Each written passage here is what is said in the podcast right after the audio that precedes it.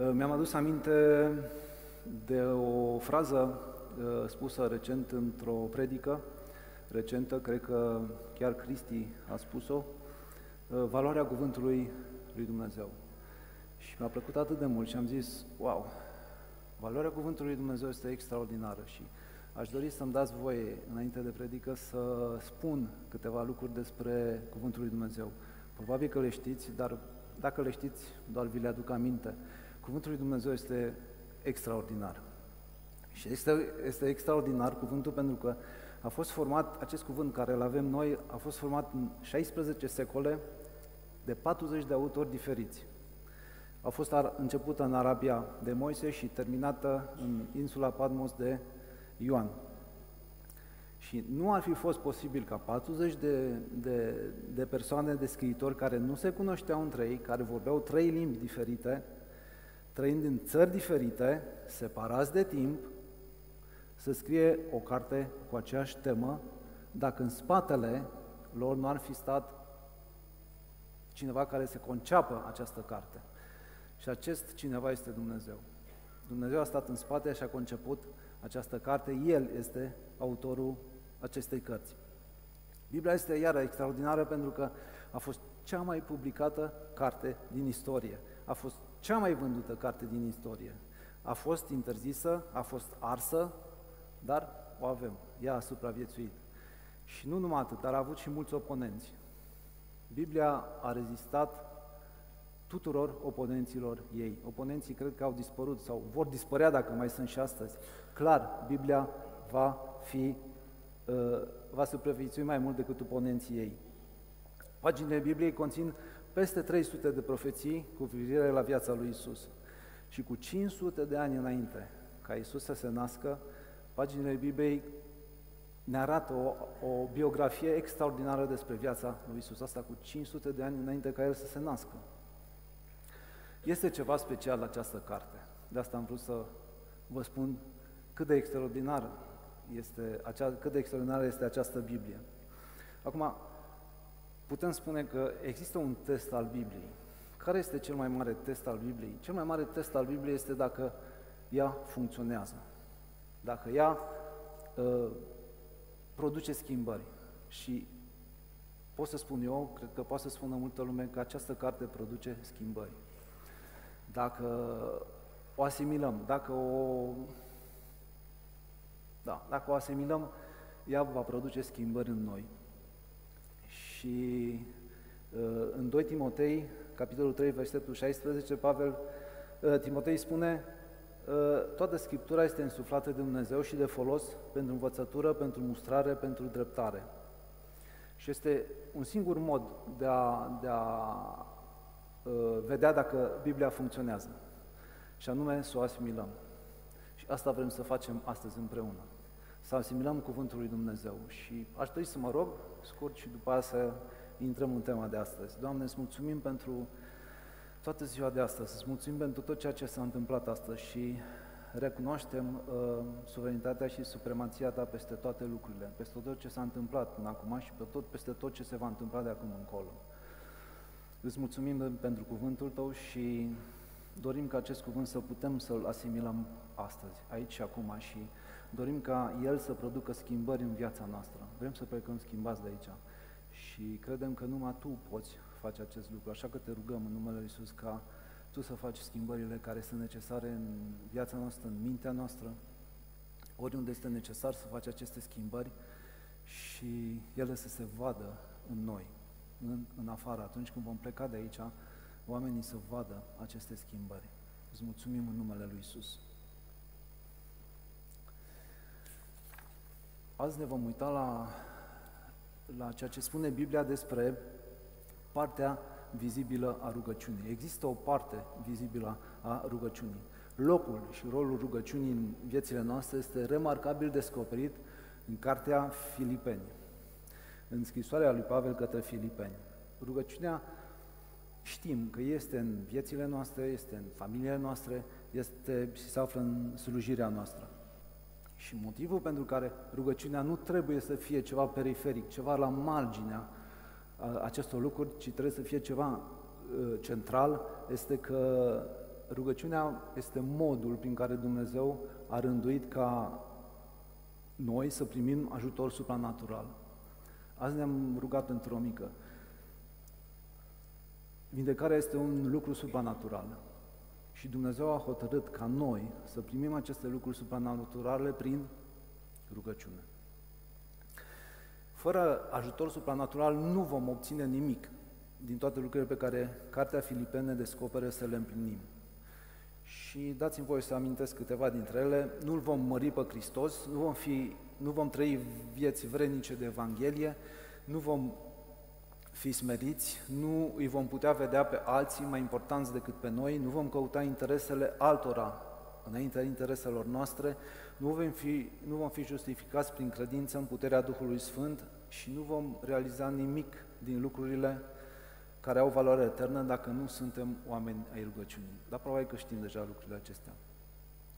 Dumnezeu a hotărât, Dumnezeu a rânduit să primim ajutor supranatural prin rugăciune și dacă neglijăm acest lucru, dacă neglijăm acest mijloc, ne putem avea, ne putem aștepta să avem slujiri, familii și chiar vieți fără putere, lipsite de putere. Vom vorbi despre rugăciune acum, vom vorbi despre faptul că este centrală și este importantă, punând, acțiune, punând uh, accentul pe partea vizibilă a rugăciunii. Credem în rugăciunea personală și ea este amintită în Biblie.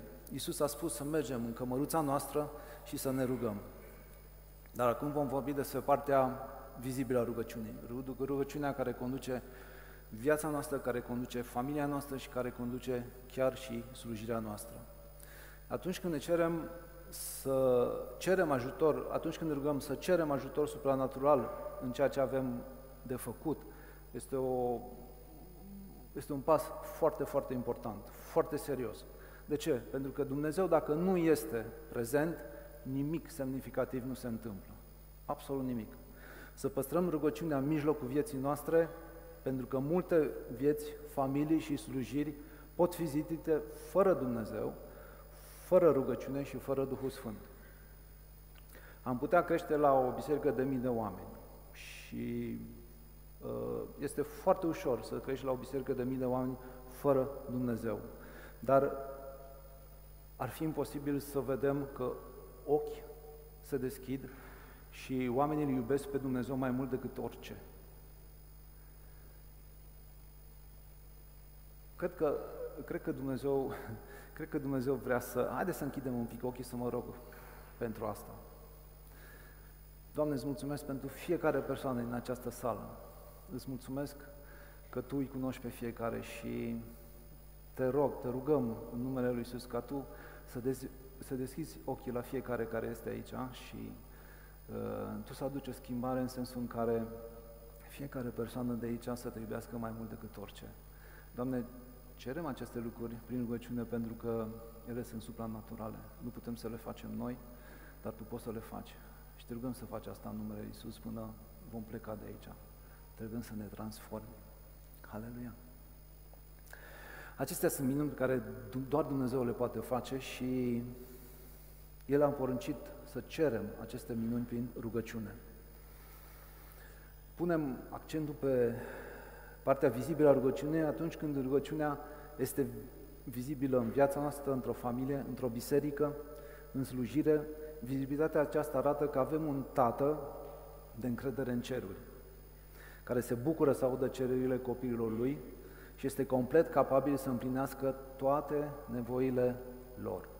Toate nevoile noastre sunt împlinite de Dumnezeu.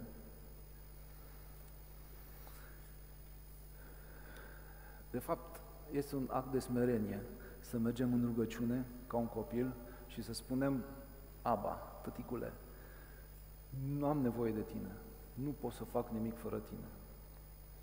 Încearcă rugăciunea asta, dacă n-ai spus-o până acum, încearcă și vezi că are un efect extraordinar asupra ta. Vom citi în Filipeni. Am vorbit, am spus că ne vom uita în Filipeni și vom citi în Filipeni să vedem partea invizibilă, partea vizibilă a rugăciunii din Filipeni. Pavel nici nu poate termina salutul lui către Filipeni fără ca să se roage. Citim Filipeni 1, capitolul 1, de la 1 la 6.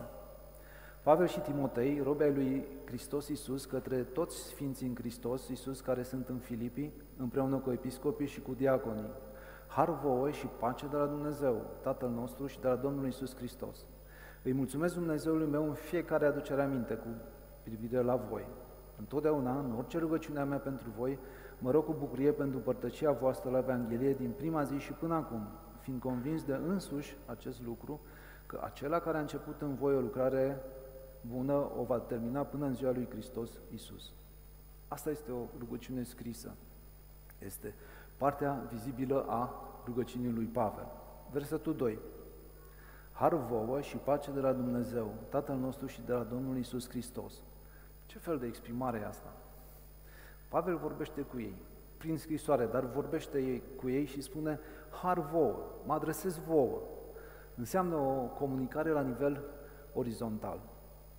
Harul să fie, harul să vă umple, harul să vă conducă, tot ce poate, tot ce poate face harul pentru voi, asta doresc să se împlinească.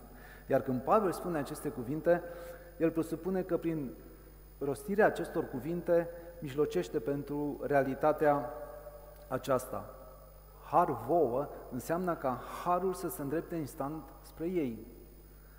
Întrebarea este, de unde vine harul?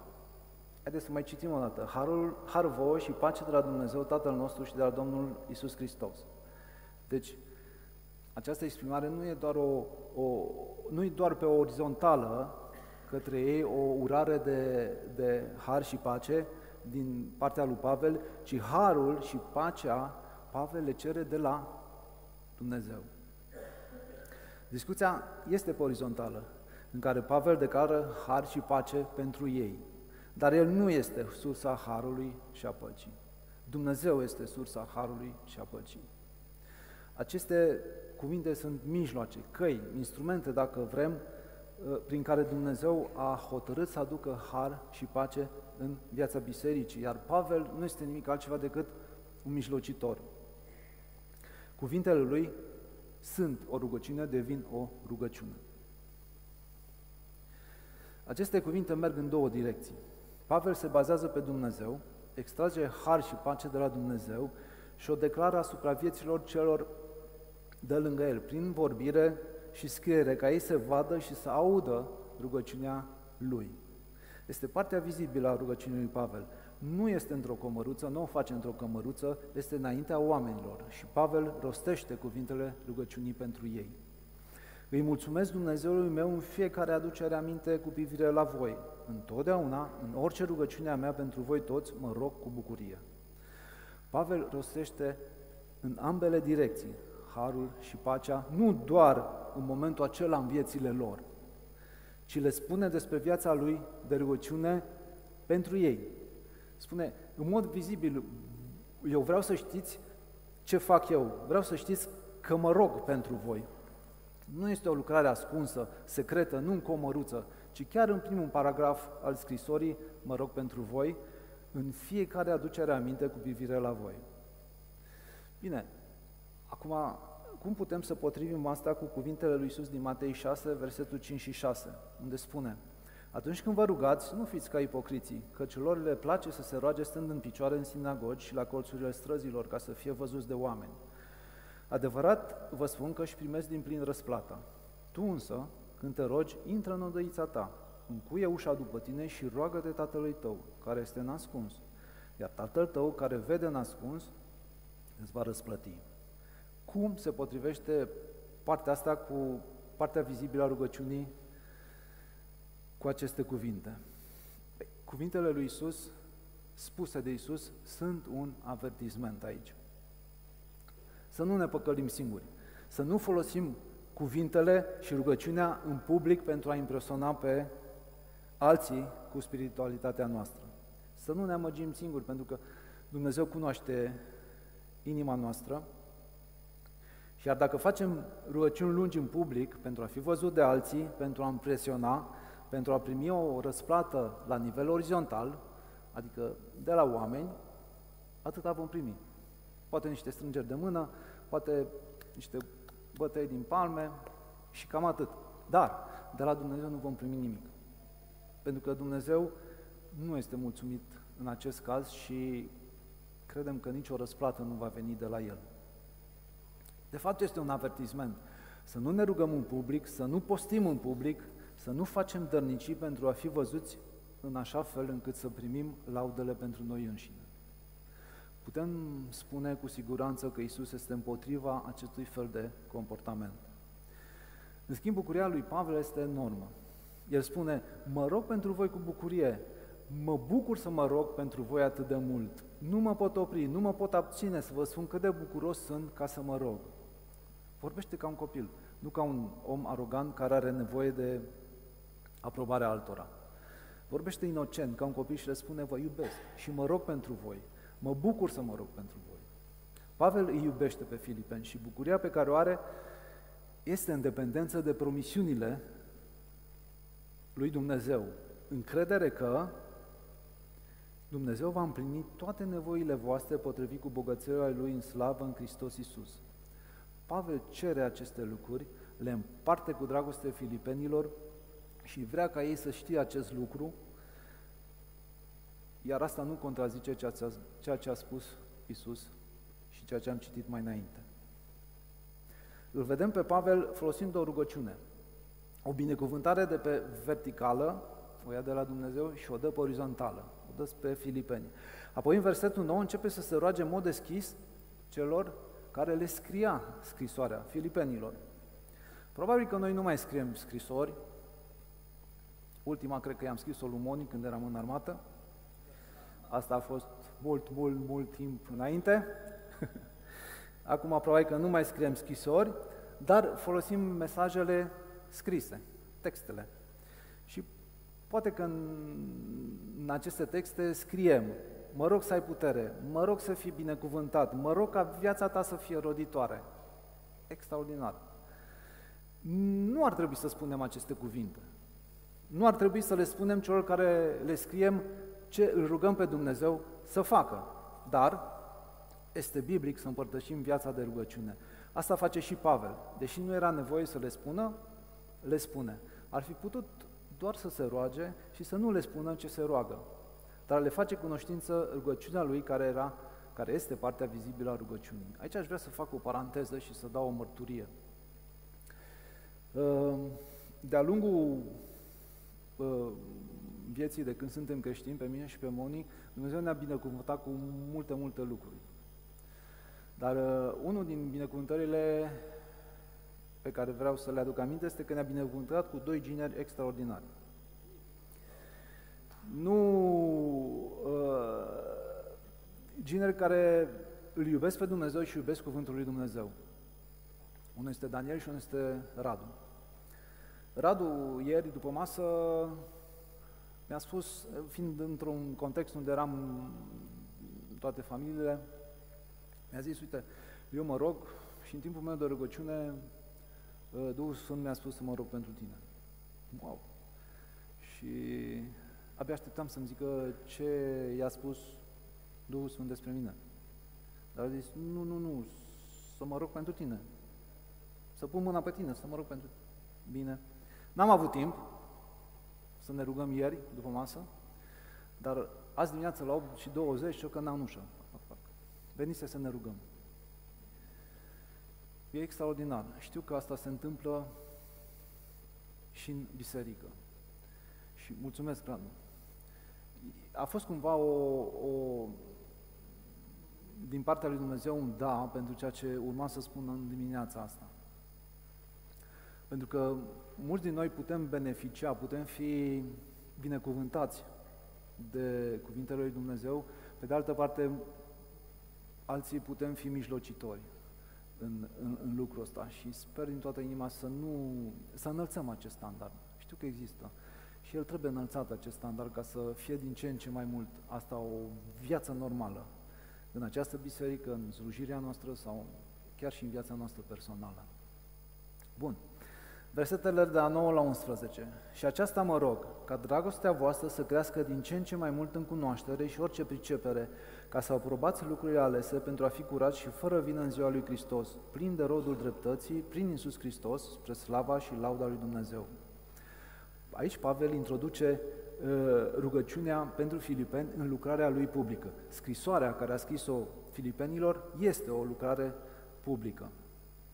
Și în lucrarea lui publică introduce rugăciunea publică, Pavel. Este foarte important să fac asta pentru că rugăciunea este ceea ce pune în mișcare viața lui Pavel. Dacă citim un pic despre ceea ce a scris Pavel, rugăciunea este lucru care pune în mișcare într-un mod vizibil viața lui Pavel. El se roagă pentru dragostea lor, pentru priceperea lor, se roagă pentru curățirea lor, curăția lor în ziua lui Hristos, se roagă să fie plin de rodul dreptății și arată clar motivul pentru care l-a rugat pe Dumnezeu să împlinească toate acestea. Motivul fiind că ei, ca ei să știe că dacă Dumnezeu nu le împlinește, aceste lucruri nu pot exista.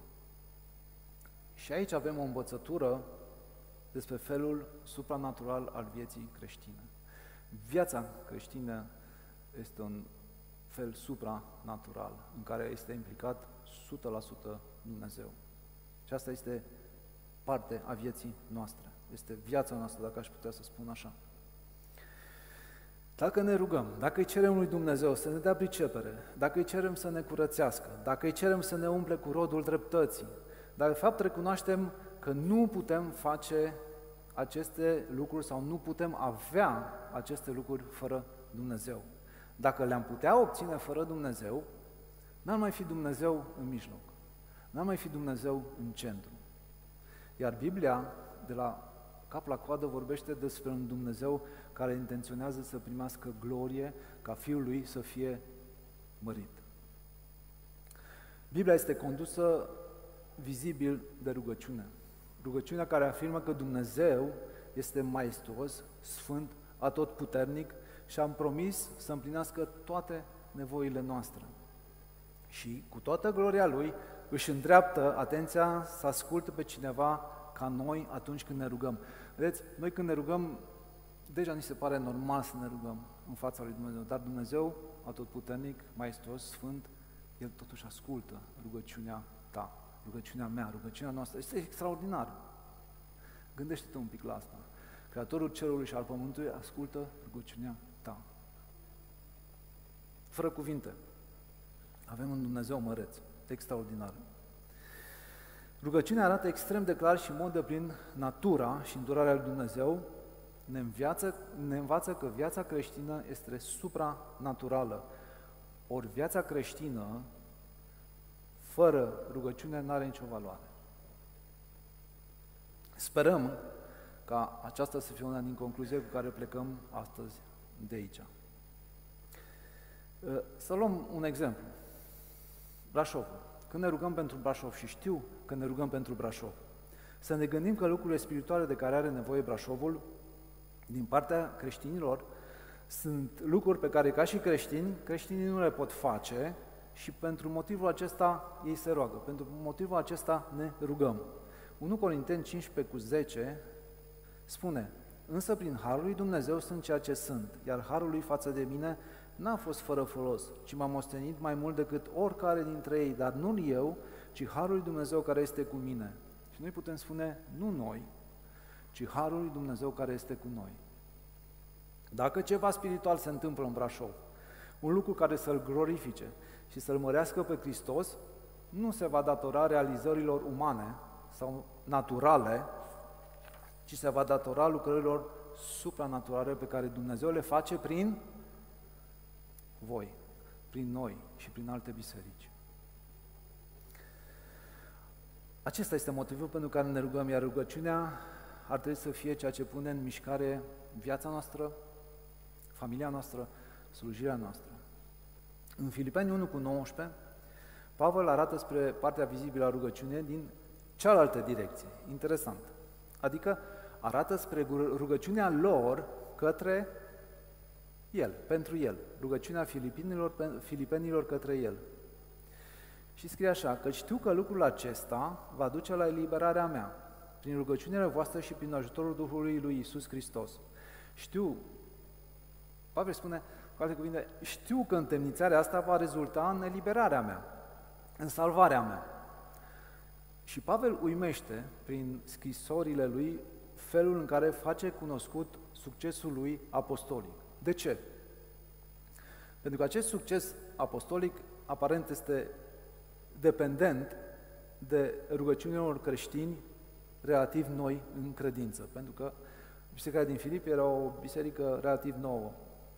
A plantat această biserică ca mai apoi să le scrie o scrisoare unor creștini, unor oameni care erau la începutul credințelor, prin a le spune, prin, prin, prin rugăciunile voastre, întemnițarea mea va fi de folos spre scopurile bune pe care Dumnezeu le are cu mine.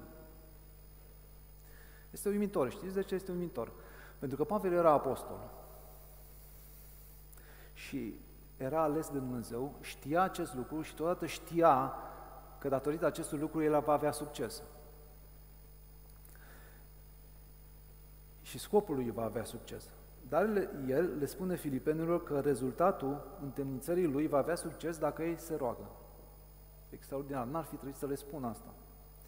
El spune, depinde rugăciunile voastre pentru rezultatul întemnițării mele.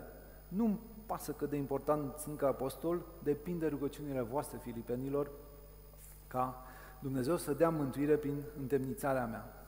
Pavel a spus aceste lucruri în mod, într-un mod public. Nu ar fi trebuit să le spună, dar le-a spus. A atras atenția asupra rugăciunilor lor de data asta. Citim încă un pasaj, Filipeni 4, 6 și 7. Un pasaj foarte cunoscut, prețios și inclus în viziunea de ansamblu al acestei scrisori. Aici, pentru prima dată, Pavel îi provoacă pe filipeni să se roage. Și spune așa, nu vă îngrijorați de nimic, ci, în orice lucru, prin mijlocire și rugăciune, cu mulțumire, faceți cunoscute cererile voastre înaintea lui Dumnezeu. Iar pacea lui Dumnezeu, care depășește orice înțelegere, vă va păzi inimile și gândurile în Isus Hristos. Într-un fel, această poruncă este, este atot cuprinzătoare din cauza cuvintelor în orice lucru. Nu vă îngrijorați de nimic, ci în orice lucru rugați-vă. Și aici vedem un principiu extraordinar. Nu ne îngrijorăm de nimic, pentru că ne, ne rugăm pentru toate lucrurile de care avem nevoie în momentele de îngrijorare. Dați-mi voi să mai repet o dată. Iar dacă ești un, o persoană care tinde să se îngrijoreze mult sau puțin, poți să o, poți să o notezi, poți să, vezi, poți să vezi acest principiu. Deci, nu ne îngrijorăm de nimic, pentru că ne rugăm pentru toate lucrurile de care avem nevoie în momentele de îngrijorare. Dacă, aplici, dacă reușim să aplicăm acest principiu în viața noastră, lucrurile se vor schimba. Dumnezeu va schimba viața noastră prin acest principiu. Într-un alt fel, porunca aceasta nu este largă și atot cuprinzătoare, este foarte îngustă și concentrată. De ce? Pentru că în loc să spună sute de lucruri pe care Dumnezeu le face ca răspuns rugăciunilor, se concentrează pe două. Primul lucru care se întâmplă când ne rugăm pentru toate lucrurile este că îngrijorarea este înlăturată. Aruncați toate îngrijorările asupra lui Dumnezeu, pentru că lui pasă de voi, spune Petru 1 Petru 5 cu 7. Aruncați asupra lui toată îngrijorarea voastră, fiindcă lui îi pasă de voi. Ăsta iar este un verset pe care, dacă ești o persoană care se îngrijorează, mult sau puțin, notează-ți-l. Și pune la probă cuvântul lui Dumnezeu. Vezi, funcționează cuvântul lui Dumnezeu. Dacă iei acest cuvânt și îl asimilezi, produce schimbări în tine. Încearcă. Poate că ai încercat și poate că funcționează. Funcționează la toată lumea. Iar al doilea lucru este pacea lui Dumnezeu care este opusul îngrijorării. Pacea lui Dumnezeu care depășește orice înțelegere, vine, pune stăpânire și protejează inimile și mințile noastre. Știți cum e asta? E ca și când Dumnezeu uh, păzește inima noastră și mintea noastră pune un gard așa în jurul minții noastre și în jurul inimii noastre. Și acel, acel gard își face treaba. Acel gard ne ajută. Pacea lui Dumnezeu uh, protejează mintea și inima noastră. Trăim într-o lume plină de necazuri. Necazuri în slujire, necazuri în familie, necazuri politice, probleme financiare, dar umblăm sub protecția păcii lui Dumnezeu, care nu poate fi explicată prin gândirea umană, pentru că ea depășește limitele gândirii umane. Când Pavel spune să ne bucurăm de pace prin rugăciune, Am putea întreba, păi, cum poate cineva să aibă pace cu toate lucrurile care se petrec în lume sau cum pot eu să am pace în circunstanțele în care sunt? Păi, întrebarea cum nu are răspuns din punct de vedere uman. De aceea Pavel spune că este dincolo de înțelegerea umană. Înțelegerea umană nu va răspunde cum putem avea pace în circunstanțele în care ne aflăm, este peste gândirea noastră. Rațiunea, gândirea noastră nu poate produce pace. Dumnezeu dă pace și o dă ca răspuns la rugăciunile noastre. Filipeni 1, 20 cu 21 potrivit cu așteptarea mea fierbinte și speranța că nu voi fi făcut de rușine în nimic, ci cu toată îndrăzneala ca întotdeauna Hristos va fi înălțat în trupul meu și acum, fie prin viața mea, fie prin moartea mea, căci pentru mine a trăi este Hristos, iar a muri este un câștig. Acesta este scopul scrisorii lui Pavel către Filipeni. Hristos să fie mărit în existența noastră în trup, fie că trăim, fie că murim. Să-L facem să fie mărit. Acesta este motivul pentru care suntem în viață. Este motivul existenței noastre, este motivul existenței familiei și a slujirii noastre. Să-L facem pe Hristos să fie măreț. Pentru că așa este El. Și aceasta este imaginea de ansamblu în Filipeni. Am văzut că Pavel vorbește foarte specific despre gloria lui Hristos. Iar un alt mod de a descrie gloria lui Hristos este să trăim vieți vrednice de Evanghelie. Filipeni 1 cu 27. Spune așa, nu mai trăiți-vă viața într-un mod vrednic de Evanghelia lui Hristos, pentru că fie că vin și vă văd, fie că sunt departe, sau despre voi că rămâneți tare într-un singur duh, luptând într-un singur suflet pentru credința Evangheliei. O viață trăită fără teama împotrivitorilor și uniți în dragoste cu ceilalți credincioși. Unitatea și dragostea, unitatea în dragoste și neînfricarea devin un semn. În versetul 28, fără să vă lăsați înspăimântați în niciun fel de împotrivitorii voștri. Lucrul acesta este pentru ei o dovadă a pierzărilor, însă a mânturii voastre și aceasta de la Dumnezeu. În alte cuvinte, când noi suntem neînfricați înaintea împotrivitorului nostru, când suntem plini de dragoste, conduși de smerenie, când îi considerăm pe alții mai presus decât pe noi înșine și fiecare din noi este preocupat în a-L ajuta pe celălalt, când sursa dragostei și a înfricării este Dumnezeu, este un semn pentru lume. Este un semn că Hristos satisface și împlinește pe deplin orice nevoie a noastră. Hristos este tot ceea ce avem nevoie, iar alții vor dori să afle acest lucru. Bine să medităm la acest lucru, e bine să medităm la Cuvântul lui Dumnezeu, ca acest lucru să ia Uh, naștere în noi. Deci dacă imaginea de ansamblu de a urmări pe Hristos este trăirea unei vieți vrednice de Evanghelie și este definită ca neînfricare înaintea împotrivitorilor, care vine din rugăciune, sub nicio formă nu putem plasa rugăciunea la marginea vieții noastre.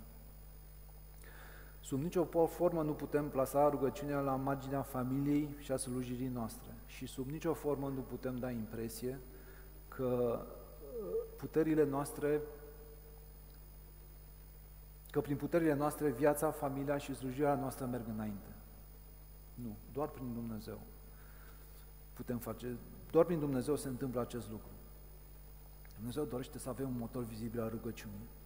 El dorește să practicăm partea vizibilă a rugăciunii în viața, în familia și în slujirea noastră, astfel încât copiii noștri, care am văzut în față, și toți oamenii să poată vedea că rugăciunea este motorul vizibil și este pe primul loc înaintea celorlalte motoare. Pentru că există și alte motoare care ne fac să mergem înainte.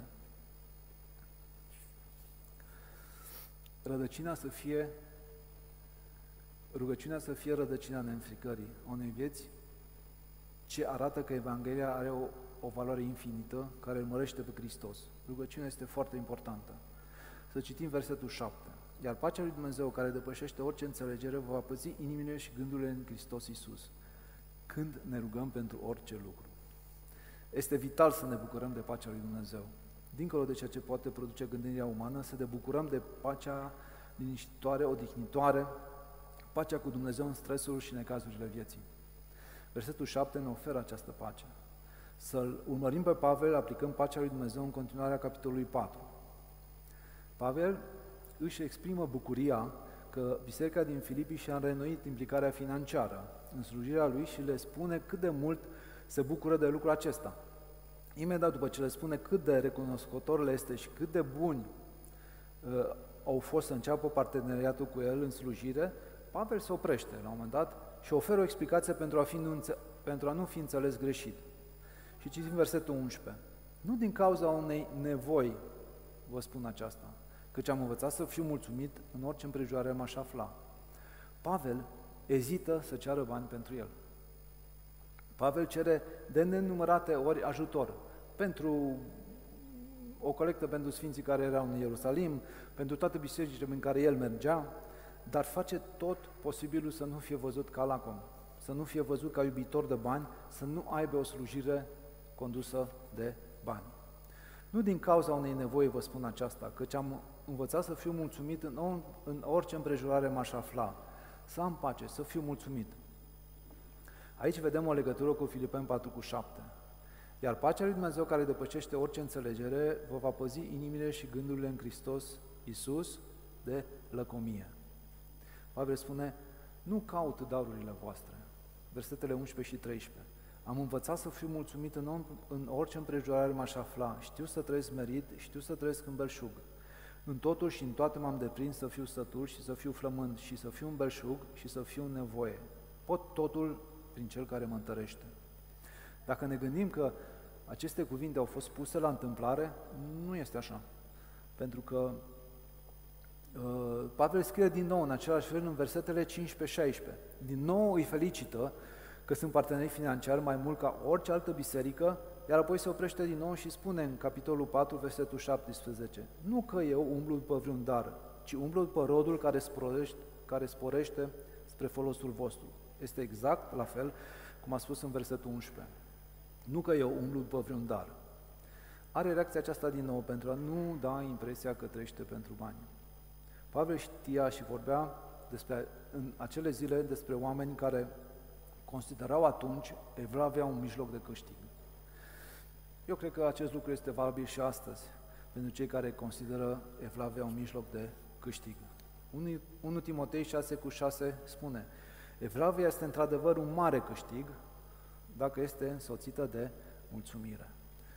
Și împreună cu pacea lui Dumnezeu care depășește orice înțelegere, care îndepărtează locomia și teama, este un mare, mare câștig.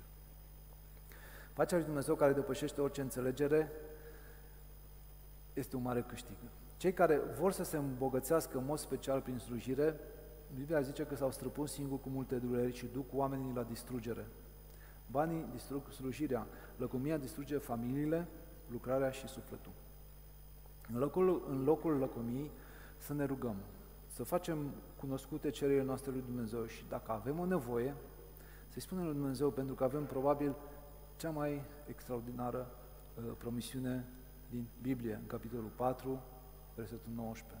Dumnezeu meu va împlini toate nevoile voastre potrivit cu bogăția Lui în slavă în Hristos Iisus. Ne putem baza pe promisiunea aceasta. Spre încheiere, uh, avem trei pași practici pe care putem să-i facem, prin care Dumnezeu să fie glorificat și prin care noi să primim puterea Duhului Sfânt ca să împlinim scopurile acestei scrisori. Primul pas, bineînțeles, ne rugăm. Primul pas pentru și în toate lucrurile ne vom ruga. Vom stabili rugăciunea ca motorul vizibil al vieții noastre, al familiei noastre și al slujirii noastre. Pasul numărul 2, vom avea încredere. Vom avea încredere în promisiunea lui Dumnezeu în timp ce ne rugăm. Dumnezeu va asculta orice rugăciune și va împlini cu adevărat orice nevoie. Nu ne va da întotdeauna ceea ce vrem, dar ne va da întotdeauna ceea ce avem nevoie. Poate că de multe ori ne rugăm și avem așteptări ca uh, răspunsurile să fie la rugăciune. Nu, răspunsurile lui Dumnezeu sunt la nevoia noastră. Iar promisiunea este că El va împlini orice nevoie a noastră. Iar dacă nu este împlinită, Probabil că nu avem nevoie de ea și El știe mai bine. Al treilea pas este să fim mulțumitori. Secretul pentru a fi mulțumitori este rugăciunea îndreptată spre un Dumnezeu care a făcut o astfel de promisiune. O promisiune de a ne da o pace, o pace care nu este omenească, care depășește gândirea umană și darul final pe care tot El îl dă este chiar El însuși. El s-a dat pe El însuși ca dar. Antidotul fricii care distruge uh, slujirea este rugăciunea. Antidotul lăcomiei care distruge slujirea este rugăciunea. Închem prin, prin, uh, prin a ne minti din nou să practicăm rugăciunea vizibilă. Poate că, și cred că scopul periodicii nu este să, să amintesc, să amintim că nu se întâmplă asta, nu, nici pe departe, dar dacă cumva predica vizibilă, ă, rugăciunea vizibilă este undeva pe aici, noi trebuie să o ridicăm cât putem de mult. Pentru ca să vedem, ca, pentru ca să vedem lucruri supranaturale în mijlocul nostru. Pentru că Dumnezeu face acele supra, lucruri supranaturale și noi să fim mijlocitorii. Da. Haideți să ne închidem ochii, să ne rugăm.